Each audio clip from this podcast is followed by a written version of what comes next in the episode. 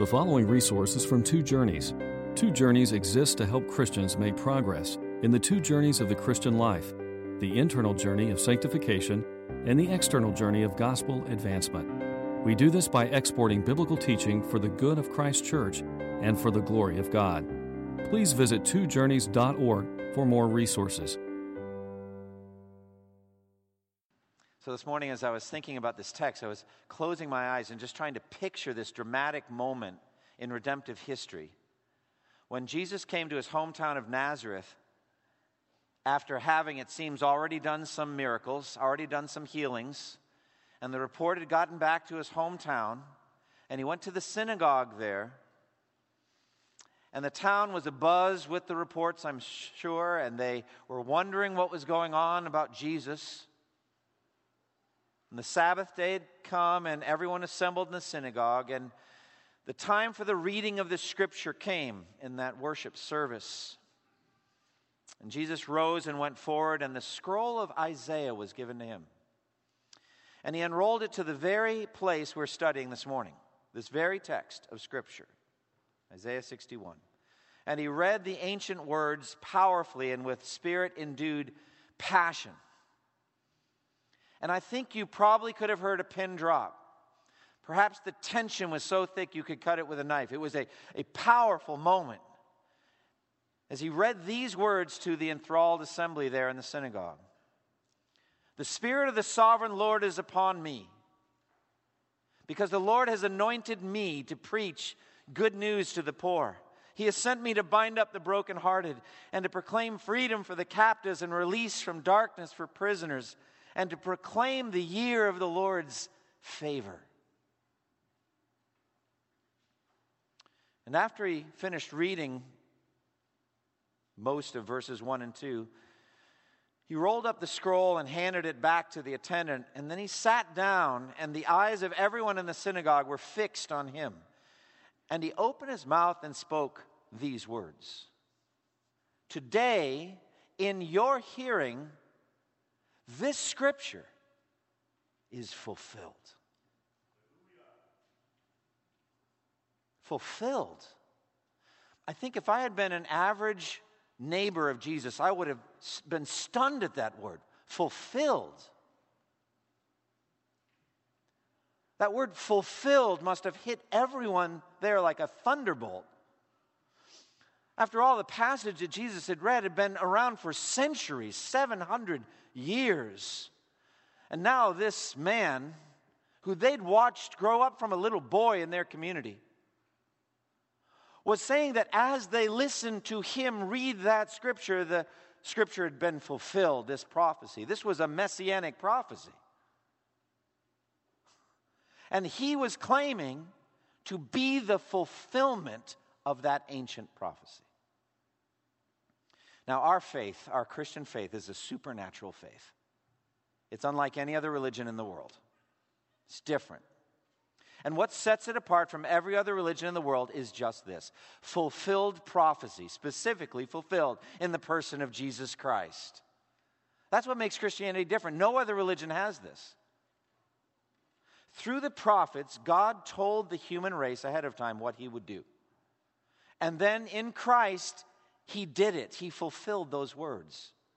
No other religion in the world has this element of fulfilled prophecy, just as no other religion in the world has Jesus. Isaiah has talked about this again and again how God alone can do this. God alone has the power to do this. Isaiah 46, 9 and 10. I am God and there is no other. I am God and there is none like me. I make known the end from the beginning, from ancient times what is yet to come. And I say, My purpose will stand and I will do all that I desire. That's the God of the Bible. Or again, this Isaiah 42 9. Behold, the former things have taken place, and new things I declare. Before they spring into being, I announce them to you. No prophecies in Scripture are as significant as those centered around the person and work of Jesus Christ, the Savior of the world, the Anointed One, the Messiah.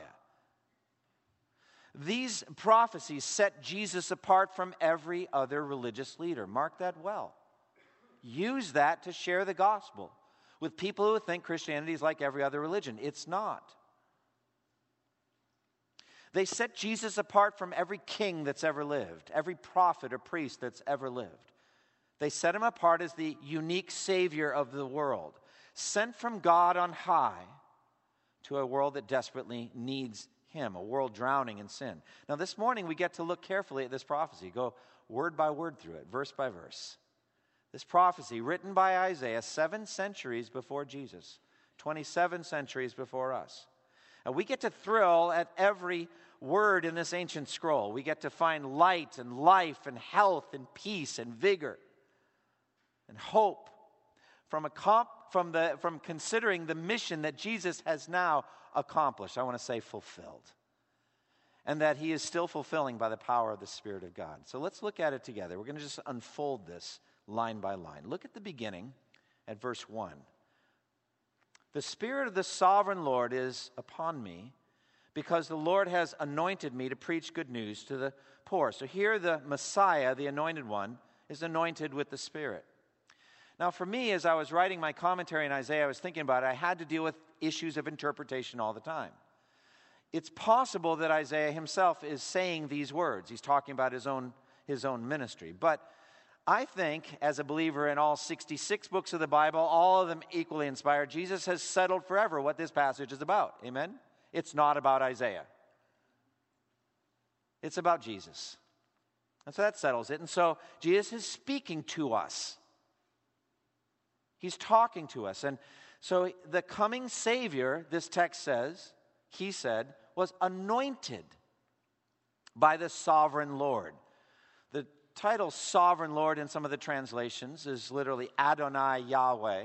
So it's a doubled up expression. Adonai is my Lord. Yahweh is the covenant name for God, the creator of the ends of the earth, the creator of the nation of Israel. So this, this God of the universe, who is also my Lord, the, the personal king of all the redeemed, the creator of the ends of the earth, this one is addressed in this text or spoken of in this text the Spirit of this God, says the text, is upon me. As I said, the text is written in the first person. Jesus, I believe, is speaking directly through the prophet Isaiah about his mission. And the Holy Spirit of God made plain this mission centuries before Jesus was born. This is the essence of predictive prophecy that I'm saying is completely unique in Christianity. There's no other religion like it says in 1 Peter 1 10 and 11, concerning this salvation, the prophets who spoke of the grace that was to come to you searched intently and with the greatest care, trying to find out the time and circumstances to which the Spirit of Christ in them was pointing when he predicted the sufferings of Christ and the glories that would follow. So that's the essence of prophecy. A prophet has the Spirit of Christ in him, and he makes predictions about Christ, the predictions of the sufferings of Christ and the glories that would follow. And again in 2 Peter 1:21, Peter writes this, "No prophecy ever had its origin in the will of man, but men spoke from God as they were carried along by the Holy Spirit." That's the essence of predictive prophecy. The Holy Spirit comes upon a, a prophet and he writes down words about the future. Revelation 19:10 says the testimony of Jesus is the spirit of prophecy. In other words, the point of it all is to give a testimony about Jesus. So it was the glorious work of the Holy Spirit of God to put into the mind of Isaiah the prophet the words that Jesus wanted to speak to the human race. To speak on behalf of our Savior, Jesus Christ. These words, therefore, are really Jesus' words, spoken by the Holy Spirit seven centuries earlier.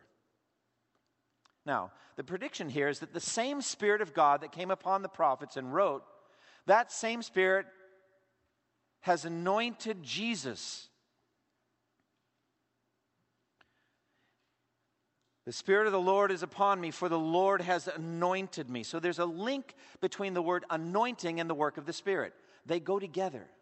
So, what then is this anointing? Well, the, the, the verb anoint has to do with the pouring out of oil on a key individual in Jewish society to set them apart for their office. And it's a representation of the Spirit of God descending from heaven to earth onto that individual, equipping them supernaturally for the task they would fulfill.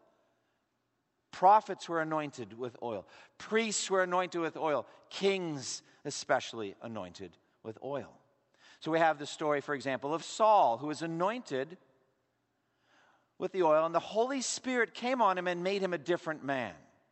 Recently, at the uh, advice of a church member, I was watching a, uh, a historical depiction of the monarchy of Britain. And the uh, anointing ceremony is the key of the coronation, the, the key holiest moment. When the monarch is anointed with holy oil. And the Archbishop of Canterbury puts the oil on the head and on the, the, the chest, representing the heart, and on the hands of the monarch. Seems like a fervent prayer that the Holy Spirit would descend and enable the monarch to think after the manner of the Holy Spirit, and to love after the manner of the Holy Spirit, and to act also after the manner and by the power of the Holy Spirit of God. Sadly, the monarchy of Britain has hardly ever lived up to that. I asked a friend of mine, Do you think any of the kings or queens have been born again? And he didn't know. He's an expert in, in monarchy and also a believer. Well, for them individually, for all eternity, it will matter, but the symbolism is powerful. Jesus is anointed with the Holy Spirit of God. Now, this is absolutely mind boggling. You came here this morning to have your mind boggled, whatever that means. Probably hardly ever use that word boggled, except mind boggling. But this stretches our minds and our imaginations to the breaking point. How do we understand the infinite mysteries of Christianity? It's a mysterious religion. we believe in the doctrine of the Trinity, that one God has eternally existed in three persons the Father, the Son, and the Holy Spirit. Each of the persons of the Trinity are co equal, co eternal, but each person of the Trinity has different offices to carry out in the plan of redemption. For example, God the Father came up with the plan of redemption. It was his plan. The Father makes the plan. The Son mysteriously takes on a human body, does mighty miracles, speaks perfect words, lives a sinless life, dies an atoning death, and rises from the dead. The redemption was planned by the Father, accomplished by the Son, and then applied by the Spirit of God. So the Holy Spirit applies it. But the Spirit we're finding here is intrinsic to Jesus' mission. The Holy Spirit enables Jesus to do all those things that he did. It is by the Spirit that Jesus was born of the Virgin Mary. It is by the Spirit that he was led into the desert to be tempted by the devil. It's by the Spirit that he conquered all of the temptations of the devil. It was by the Spirit that he did great signs and wonders and miracles. It was by the Spirit that he taught perfect teachings It's by the Spirit that he was strengthened in the Garden of Gethsemane against that final temptation to turn away from the cross. So, therefore, by the Spirit, he went to the cross, and certainly by the Spirit, he was raised from the dead. Peter says this in preaching to Cornelius, the Roman centurion, in Acts 10 38. These are just amazing words. God anointed Jesus of Nazareth with the Holy Spirit and power, and he went around doing good and healing all who are under the power of the devil because God was with him. So, therefore, Jesus did nothing apart from the Spirit's power. Just as he did nothing apart from the Father's plan. He says in John 5 19, I tell you the truth, the Son can do nothing by himself. He can only do what he sees his Father doing. Because whatever the Father does, the Son also does. Now, what I'm saying is concerning this anointing with the Spirit, the same is true of the Spirit. That, that, Jesus could do nothing apart from the Spirit of God. Now, that's where your mind gets boggled. I understand why we need the Spirit to come on us for us to do great things for God, but Jesus is God. And so go ahead, just let your mind be boggled. I don't have an answer to this. But it seems that we are instructed here that only by the Spirit did Jesus do all of these great signs and wonders and this great preaching. It's by the Spirit that Jesus fulfilled his office to be the Savior of the world. And after Jesus rose from the dead, it is now by the Spirit of Christ that the gospel is spreading to the ends of the earth. Only by the Spirit that this redemption is applied to people. As Acts 1 8 says, You will receive power when the Holy Spirit comes on you, and you will be my witnesses in Jerusalem, in all Judea and Samaria, and even to the ends of the earth. Now, specifically in verse 1, the Spirit anointed Jesus with power to preach. Power for preaching. Power to preach the gospel, to preach the good news. That's the focus here, to preach good news to the poor. Jesus was the greatest preacher of all time. And only by the power of the Spirit could he do it. Now, how great a preacher was Jesus? Do you remember the time when the, the rulers of the Jews, the chief priests, and the Pharisees sent temple guards to arrest Jesus? Remember that? And sometime later, the temple guards came back empty handed. They said, Where is he? And they said, No one ever spoke the way this man speaks. They were just totally captivated by Jesus, the preacher. Or at the end of the Sermon on the Mount, arguably the greatest sermon that's ever been preached. It says, When Jesus had finished saying all these things, the crowds were amazed at his teaching because he taught them as one who had authority and not as their teachers of the law. Where did that sense of power, that encounter with the living God come from? But by the Spirit, as Jesus spoke. And it says, The Spirit of the Lord is upon me because the Lord has anointed me to preach good news to the poor meaning those who are destitute, they're beggars, they have nothing to offer.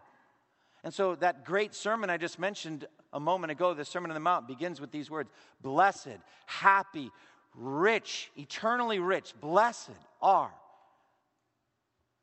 the poor in spirit. Or a good translation, the spiritual beggars, for theirs is the kingdom of heaven. You have nothing in your hands, you have nothing to offer, nothing to give. And Jesus says you're blessed if you realize it and you bring that emptiness to God, and He will give you a kingdom.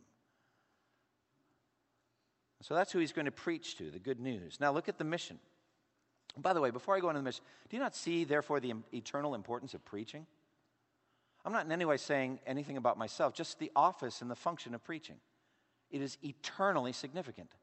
This is exactly what the Spirit anointed Jesus to do is preach.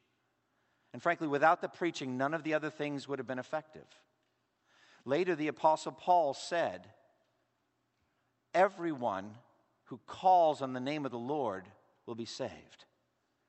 And faith, the faith to call on the name of the Lord, comes from hearing the message, even the message of Christ. And so it's by the preaching of the message that souls are saved all over the world is the most significant thing that happens at any on any given day is the preaching of the gospel it's more significant than all of the movements of the nations and so the significance of preaching. Now look at his mission. The spirit of the sovereign lord is upon me because the lord has anointed me to preach good news to the poor. He has sent me to bind up the brokenhearted to proclaim freedom for the captives and release from darkness for the prisoners to proclaim the year of the lord's favor and the day of vengeance of our God, to comfort all who mourn, and to provide for those who grieve in Zion, to bestow on them a crown of beauty instead of ashes, the oil of gladness instead of mourning, and a garment of praise instead of a spirit of despair. This is the fullness of Jesus' mission. Jesus was anointed by the Holy Spirit first and foremost to preach, to proclaim the word of God, the word of the good news, the gospel to all people gospel of salvation, a message in words. So it's a message of joy for the brokenhearted, it's a message of freedom for the captives, it's a message of release from those sitting in dungeons of darkness, a message of the recovery of sight to those who are blind. A message of the gracious forgiveness of Almighty God to those who deserve vengeance. This is the essence of the gospel freedom from slavery to sin, from the chains, the dungeons of sin. Jesus said in John 8, You will know the truth, and the truth will set you free. But then Jesus Jewish enemies said, How can you say that we will be set free? We're Abraham's descendants. We've never been slaves to anyone. Jesus replied, I tell you the truth, everyone who sins is a slave to sin. Now, a slave has no permanent place in the family, but a son belongs to it forever. Therefore, if the son sets you free, you'll be free indeed, truly free. This is the freedom that Jesus preached. Satan has enslaved the entire human race in invisible chains that we are powerless to break. We're held in chains of sin, bad habits that flow from corrupted hearts, evil actions that consummate previous lusts, wicked lusts. This is the nature of Satan's dark realm, his evil kingdom. We all sat in the gloomy dungeons of sin and we could not break out, couldn't break free. So, Jesus was sent to proclaim liberty, freedom for the captives, to lead us up and out of Satan's dark dungeons. Now, that's incredible good news. That's what we Christians celebrate, not just Christmas, but year round, that we've been set free. We don't ever need to sin again, ever. We're set free. And we're free from the penalty and the, the vengeance that we deserve, God's vengeance against our breaking of his most holy laws. We are set free from all that by Jesus, set free. If you trust, Jesus said, if you trust in me and if you believe my words. John 5 24, Jesus said, I tell you the truth. Whoever hears my word and believes him who sent me has eternal life and will not be condemned. He's crossed over from death to life. Isn't that a great verse? I think it deserves to be memorized along with John 3:16. Go ahead and memorize John 3:16, but John 5:24, crossed over from death to life. Beyond that, Jesus was anointed by the Holy Spirit to perform mighty works of healing. He sent me to bind up the brokenhearted. This binding up is uh, literally related to shattering. So picture a piece of, of pottery that's been thrown to the ground and shattered on the rocks. Just shards everywhere. That's what sin does to people. So it does it to their bodies. Their bodies are racked with disease and pain and suffering and ultimately death. It does it to our souls. We are shattered by sin. Jesus comes to bind up, to put the pottery back together. So you can't even see that it was ever cracked. It's a miracle of binding up of the brokenhearted. And he did literal physical miracles, the recovery of sight to the blind, to show that he could do the far greater work of the healing of our souls and the, and the reconciliation of our status with God, our heavenly judge and our heavenly Father. That's the greatest work. And so he did miracles in order that you may know that the Son of Man has authority on earth to forgive sins. He said to the paralyzed man, Rise and walk. Or the same thing with the man born blind. No one ever heard in history of the healing of a man born blind. Jesus did that, the recovery of sight to the blind, as a physical, real, actual display of power. He actually did it in space and time. I, yes, I believe in the miracles, they really happen. But they're also symbols of a far greater spiritual healing that Jesus alone can do. Now, this message of healing and grace and power for sinful captives changes everything. We were mourning and we were powerless, and now we are forgiven and rejoicing, and we have been embraced and adopted. Verse 2 and 3 to comfort all who mourn and provide for those who grieve in Zion. As Jesus said, Blessed are those who mourn, for they will be comforted. We get eternal comfort now. This message is as relevant today as it was in Jesus' day. Sin leaves people's lives shattered, our hearts breaking. Think about the incredible comfort that Jesus has brought to people trapped by chemical addictions, enslaved by pornography, struggling with emptiness and desperation, darkly allured towards suicide. And Jesus steps in with light and changes everything and brings joy where there was such grieving and sorrow and brokenness. Jesus alone can do that. And, and he can step in even to a funeral and bring a ray of eternal, glorious sunshine, even at a Christian funeral. So we don't grieve like those who have no hope. We actually ultimately walk out mocking death, saying, Where, O death, is your victory? Where, O death, is your sting? The sting of death is sin, and the power of sin is the law. But thanks be to God, He gives us the victory through our Lord Jesus Christ. So we don't grieve like those who have no hope, even in the face of the grave we can say goodbye to Christian spouses and Christian friends and all that, even at the grave, and know we'll see them again in Christ. And he, he provides for those who grieve and mourn in Zion.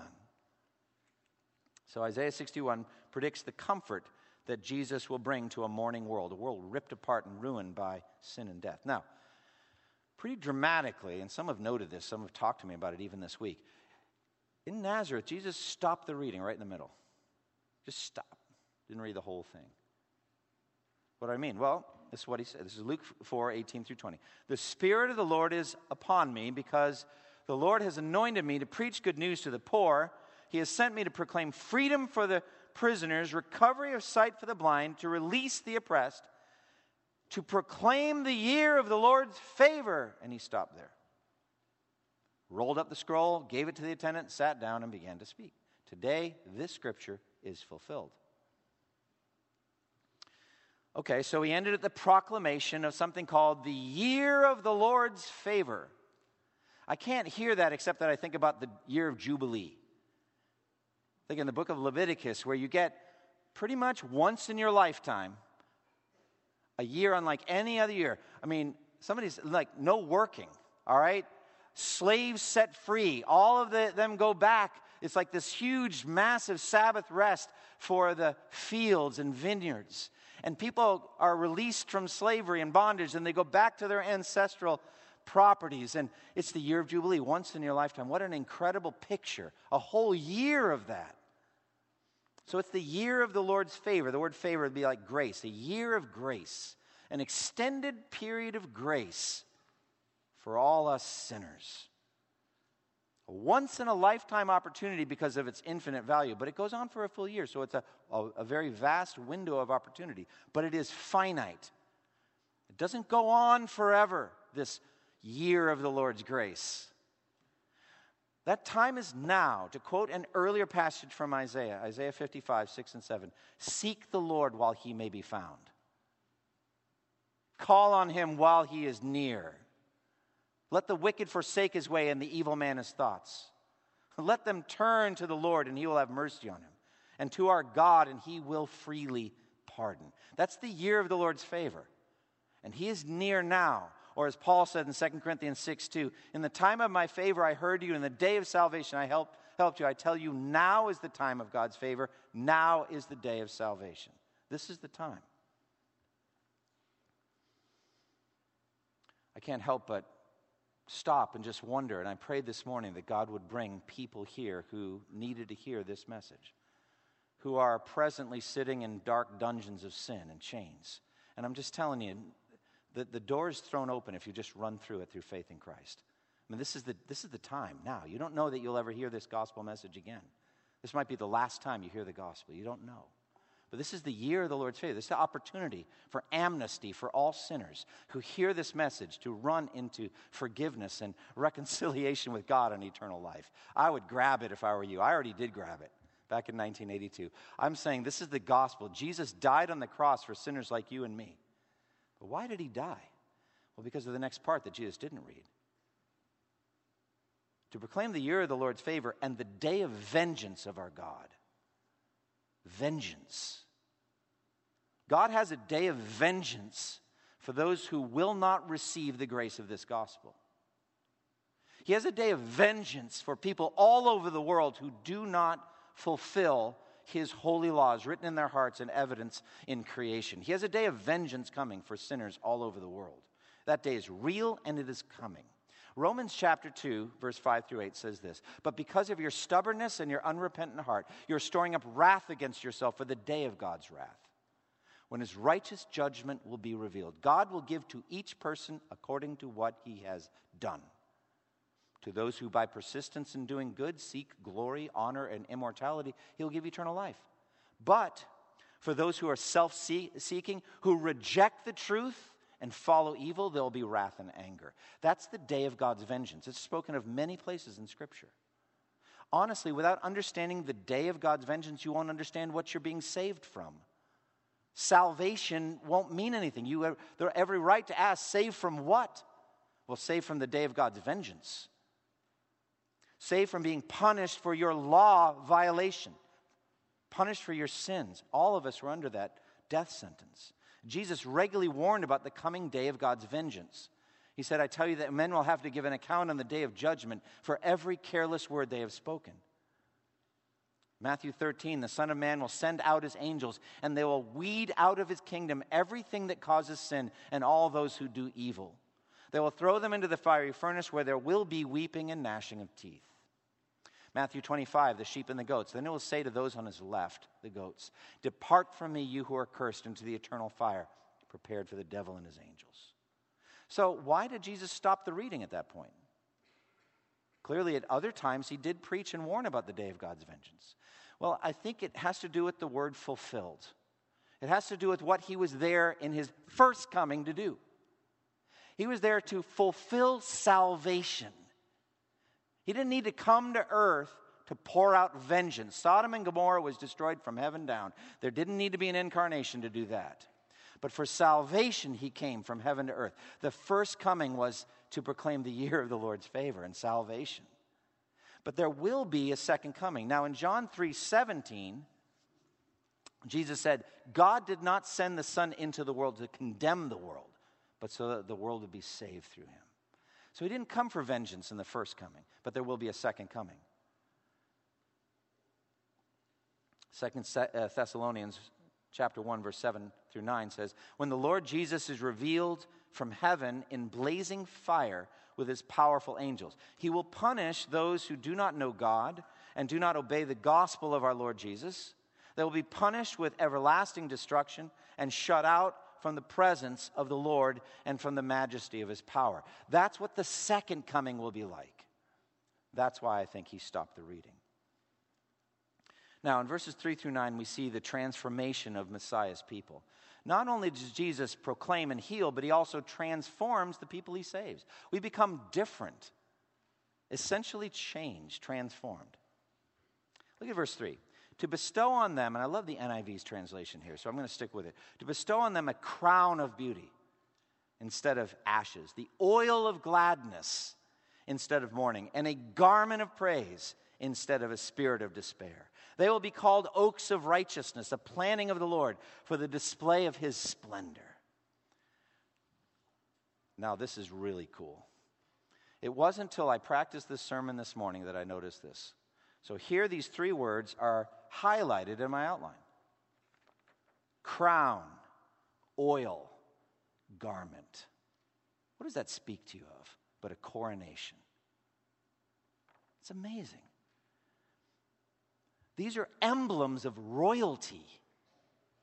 These are emblems of royalty, as though Jesus came to take wretched dungeon dwellers like us and make us into royalty and put a crown on our heads and anoint us with the oil of his spirit and cover us with righteous robes to make us royalty, kings and queens under his ultimate kingship. He will be King of kings and he will be Lord of lords.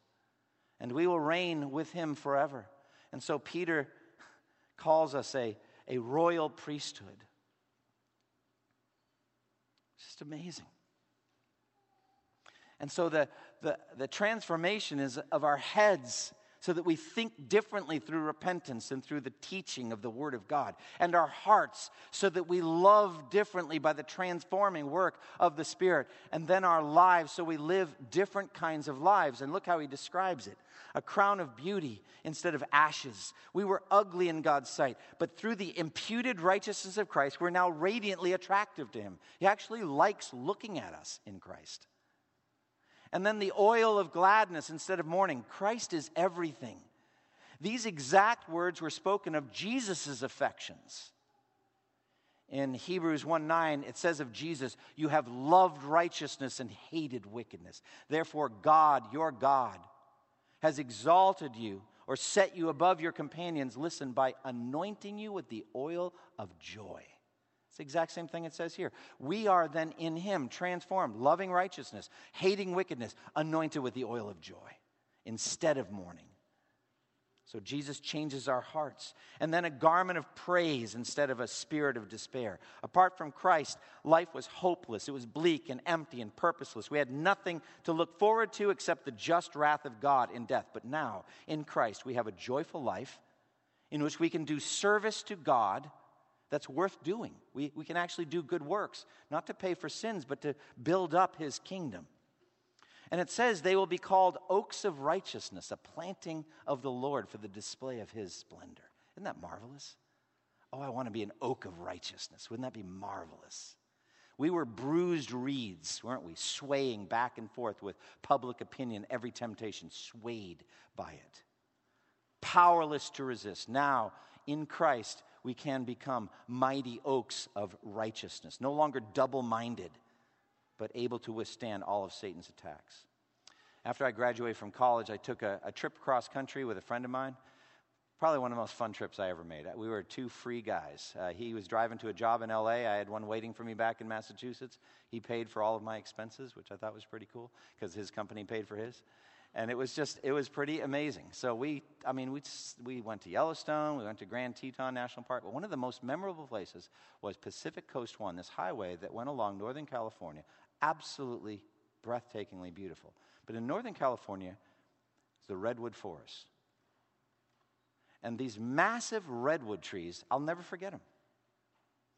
These trees can, can live as long as 18 centuries, we're told. 1,800 years old. Their trunks can be as wide as 30 feet. You could drive a car through one of those tree trunks. They can reach 379 feet high, almost a 40 story building. Massive. Wonder what the root system is like. And, and this, this road that you drive through is called the Avenue of the Giants. And, and you can just drive through it. To me, that's what like church history is like. We can just drive for 20 centuries through the Avenue of the Giants and think about brothers and sisters in Christ that led gigantic lives.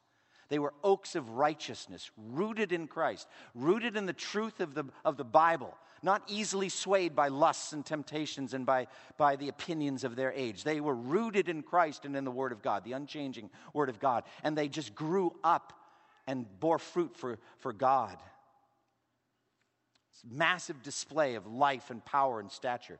Like in Ephesians 3, Paul prays that they would be rooted and established in love and would have power together with all the saints to grasp the infinite dimensions of Christ's love.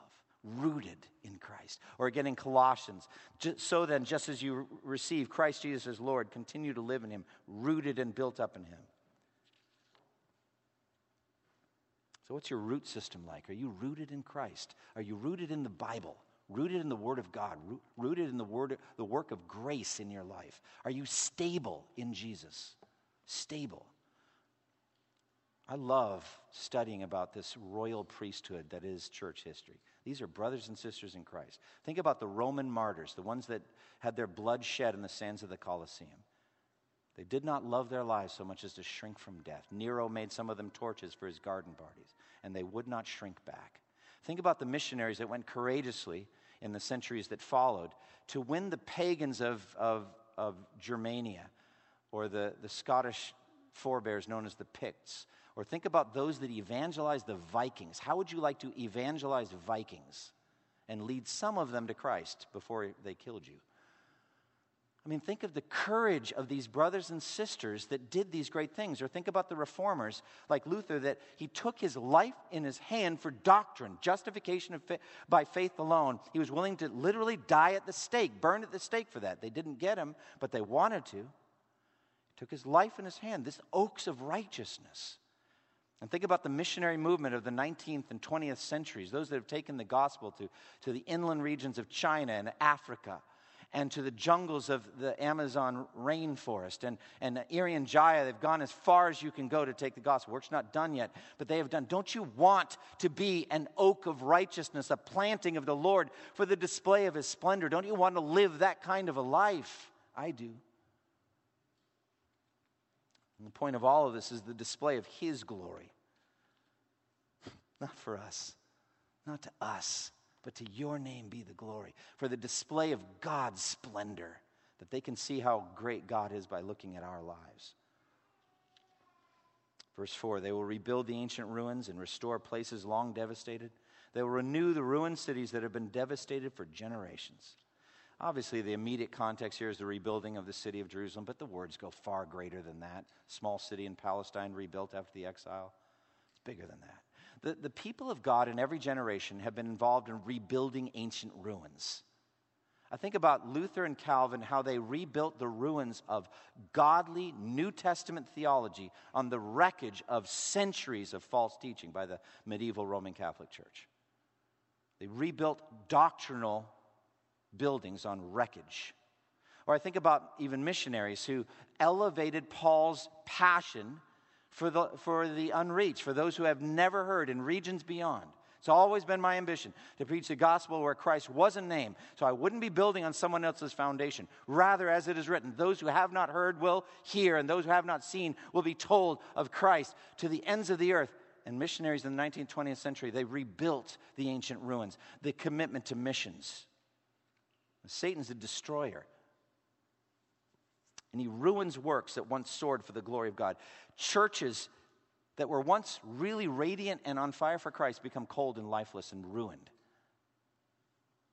Colleges and seminaries, established openly and clearly for the glory of God, get taken over somewhere in there and become ruined by Satan's deceptions. Wreckage. Those institutions lay in ruins. God calls on every generation to look at this wreckage, these ruins, and say, What can we rebuild? By the power of God, by the glory of God, what can we rebuild? Now, obviously, we Christians, we should go where there's literal physical destruction. We can go in the path of hurricanes with the Baptist men and go help rebuild houses. But you just, you just must know that, that this is bigger than all that. The big, biggest, most glorious building project, I say every week, is the building of the church of Jesus Christ. This spiritual structure rising to become a temple in which God lives by Spirit. That's the building project. And it's out of the ruins that Satan has left in the world. Verse 4. Now, very quickly, we're not going to go carefully, as carefully through all these verses, but just read them and look at them with me. Aliens will shepherd your flocks, and foreigners will work your fields and your vineyards, and you will be called priests of the Lord. It's awesome. You will be named ministers of our God. You will feed on the wealth of nations, and in their riches you will boast. Here's that royal priesthood, that holy nation that people belonging to God, called out of darkness into light, so that we can declare his marvelous praises. We're priests for the Lord. And we're going to feed on the wealth of the nations, not like that prosperity gospel stuff. We don't believe in that. The wealth of the nations here is definitely spiritual. People converted, people who are treasures, and they are converted. You'll feed on that, and they will become shepherds in the Lord's house. Look at the transformation, verses 7 through 9. Instead of their shame, my people receive a double portion. And instead of disgrace, they will rejoice in their inheritance. And so they will inherit a double portion in their land. Everlasting joy will be theirs. You, as a Christian, can read those words and say, These are true of me.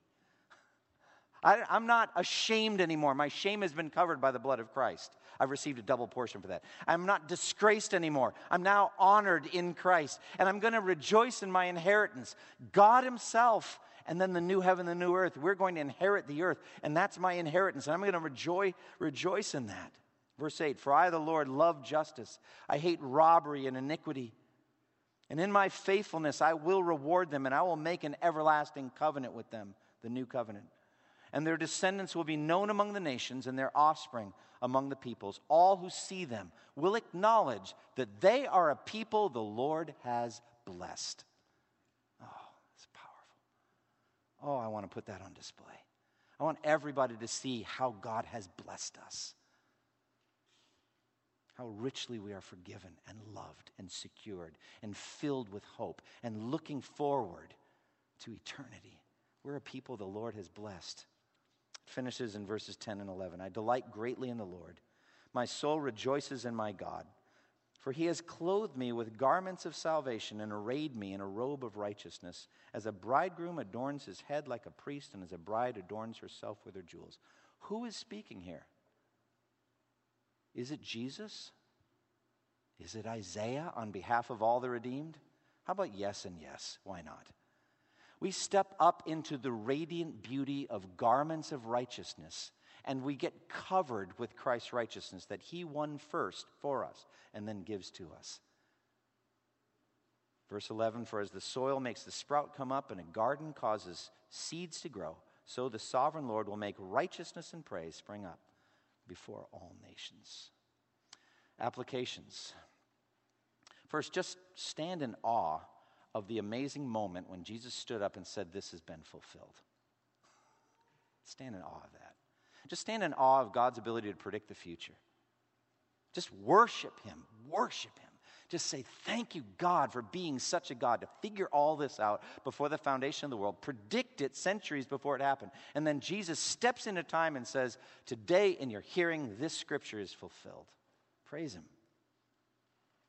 And just secondly, meditate on the amazing grace that leads him to elevate degraded sinners like you and us, you and me, from, from, the, uh, from the dungeons, the satanic dungeons of darkness, to be under him kings and queens of glory, princes and princesses in his kingdom. That's incredible. Never get tired of thanking him for saving you from the day of vengeance. You deserved it, so did I. We were covered with stinking clothes, and instead we have this rich garment of praise now on us. Thirdly, we should yearn to become what the text says we will be mighty oaks of righteousness, a planting of the Lord for the display of his glory. Grow up in Christ. Don't be blown back and forth anymore by false teaching or by lusts and temptations. Don't be weak. Be an oak of righteousness to display God's splendor. Resolve in 2017 to be holier than you've ever been before by the power of the Spirit. Say, I want to be a, an oak. I want to be a planting. I don't want to be weak anymore in this weak area.